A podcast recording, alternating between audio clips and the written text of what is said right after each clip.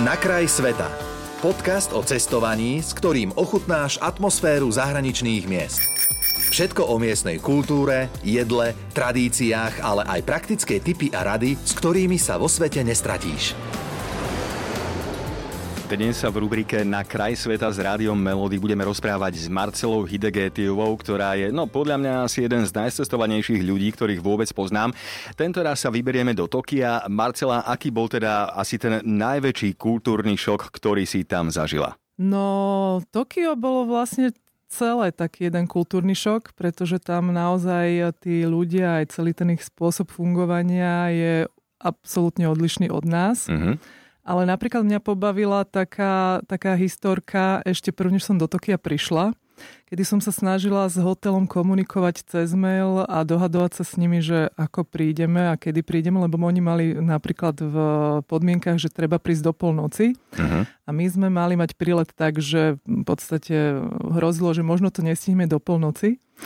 A keď som sa snažila im vysvetliť, že prídeme teda na druhý deň možno o 1:00 ráno, tak všelijak som rôznymi formami to tam nejak sa snažila napísať. A oni mi odpísali, že dobre, tak oni ma do tej 25. počkajú.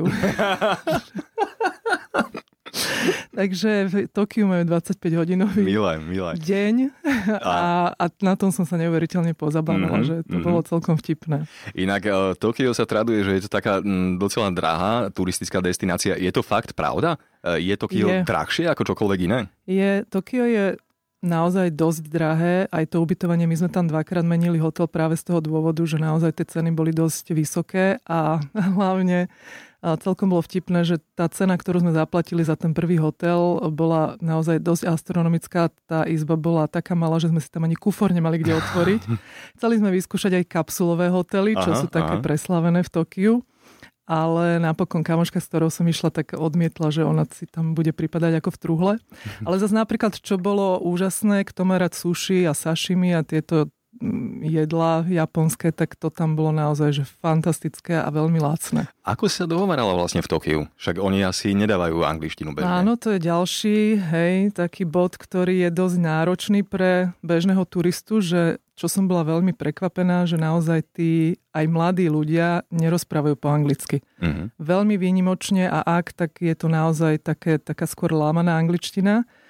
A takisto povedzme aj v mnohých reštikách si vyberáš jedlo z takých automatov, kde niekde máš obrázky, niekde nemáš, takže vlastne všetko bolo také iba pokus omyl.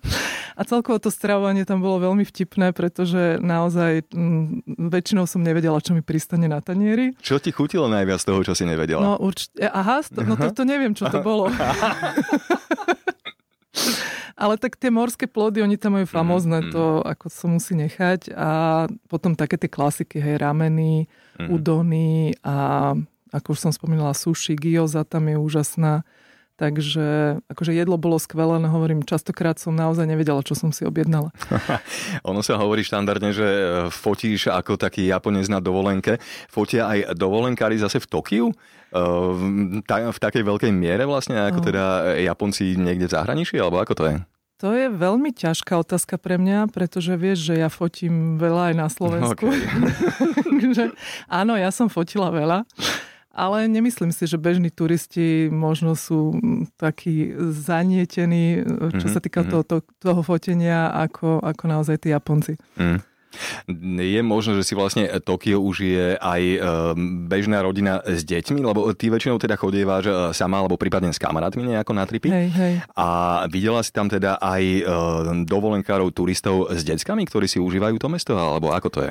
Ja osobne si skôr myslím, že Tokio je pre rodiny s deťmi taká náročnejšia destinácia. Jednak aj práve z toho titulu, že naozaj je niekedy taký pokus omyl, alebo také celkovo prekvapenie, že čo vlastne sa ti tam vyskytne, alebo čo ti to Tokio vlastne ponúkne, prinesie. Čiže musíš byť pripravený na to, že naozaj sa tam nevieš dohovoriť. Takže z tohto titulu by som ja osobne asi úplne deti do Tokia nebrala. Ale zase na druhej strane je pravda, že Tokio je také veľmi hravé, že naozaj oni tam majú aj tie štvrte, ktoré sú vyslovene, že zavalené hračkami a farbičkami a bliká to tam a oni v podstate aj tá jedna štvrť, tá Shibuya je veľmi známa všetkými týmito tou mladou generáciou, ktorá fičí na všetkých tých anime a manga, čo sú tie komiksy. Hej, sú tam všetci tí mladí, ktorí sú oblečení úplne šialene. Takže určite pre deti toto by bolo neuveriteľne pútavé. Takže je to asi len o tej odvahe tých rodičov, že či by sa na to dali. Akú takú najkomplikovanejšiu situáciu si tam riešila? Do čoho sa ti podarilo dostať? Vieš čo, ono asi pre mňa bolo najstresujúcejší bol ten príchod do Tokia. Tým, že ako som spomínala, že sme mali takú časovú tieseň trošku, aby sme sa ubytovali. A ja som si bola vedomá toho, že vlastne naozaj tá angličtina tam takmer nie je a dokonca aj tie nápisy všade sú v tých ich znakoch. Tak ja som sa trošku bála toho, že aby sme stihli ten vlak, ktorý sme potrebovali, aby sme sa dostali na to ubytko. Čiže ja som si naozaj naštudovala na YouTube cestu od vystúpenia z lietadla až po nastúpenie na ten vlak. Paradoxne som našla naozaj také video, kde to nejaký chlapík natočil, takže ja som to mala tak napozerané, že moja kamoška na mňa pozerala, keď sme vystúpili, že poď, tady to doprava, doľava, sem, dolu schodmi a ona pozera, že ty si tu už bola. Hovorí, že nie, ale ja to viem naspamäť, lebo fakt som sa pripravila tak, aby sme to fakt stihli. Aký je taký tvoj najväčší cestovateľský hack, ktorý, dajme tomu, používaš najčastejšie? Cestovateľský hack... ono je to asi fakt o tom, že ja keď niekam idem, tak si pozriem, že čo tam chcem vidieť a dopredu si zvyknem naštudovať tie veci, čo je niekedy také, že naozaj to prežívam akoby dvakrát, že ja sa teším dvakrát. Prvýkrát, keď si to pozerám, keď si pozerám tie mapy, kde to zhruba je, čo všetko, keď si tak robím takúto prípravu a druhýkrát, keď už potom naživo to môžem absolvovať. Pekne. Takže tá príprava je fajn, ale zase pri cestovaní musí človek byť veľmi flexibilný, pretože sa vyskytnú vždy také situácie, ktoré si nevie naplánovať. No a čo teda jednoznačne ešte dajme tomu navštíviť v Tokiu, keď tam už niekto je, že čo v žiadnom prípade nevynechať? To Tokio je veľmi zaujímavé, pretože naozaj ono je tvorené z tých 23 akoby častí alebo štvrtí a ona každá tá štvrť je úplne iná. Takže ja som napríklad mala pôvodne v pláne, my sme boli vtedy v Tokiu týždeň a chcela som ísť aj Shinkansenom, tým rýchlovlakom do Kyota, ale napokon sme usúdili, že ostaneme proste v Tokiu, pretože ak si ho chceme trošku lepšie pozrieť, tak rozhodne to stojí za to.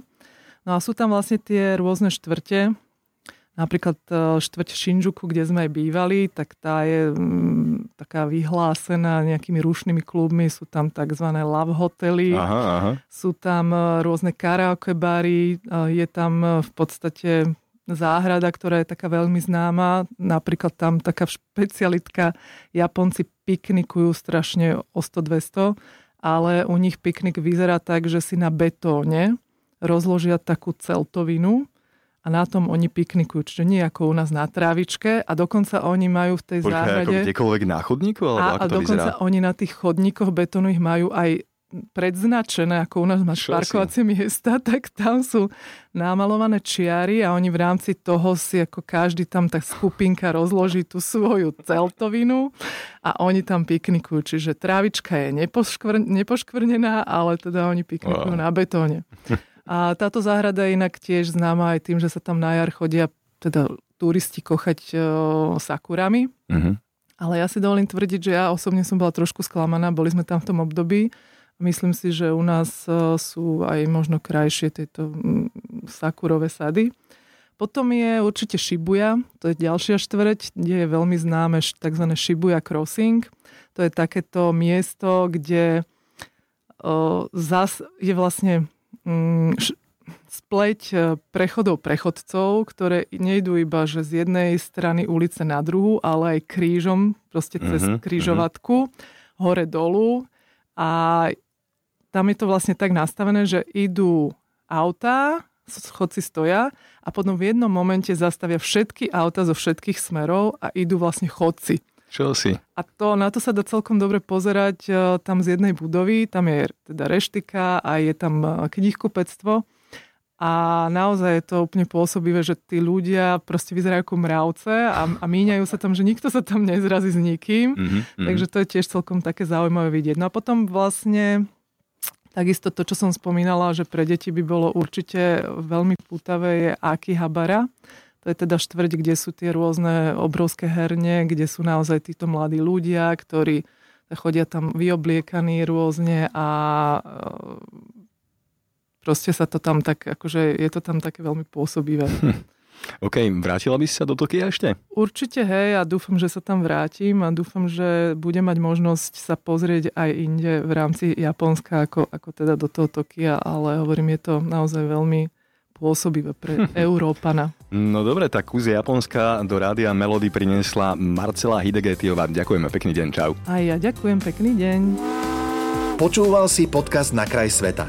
Viac cestovateľských tipov či zážitkov si môžeš vypočuť na Podmaze vo svojej podcastovej aplikácii alebo sa o nich dočítať na webe Rádia Melody.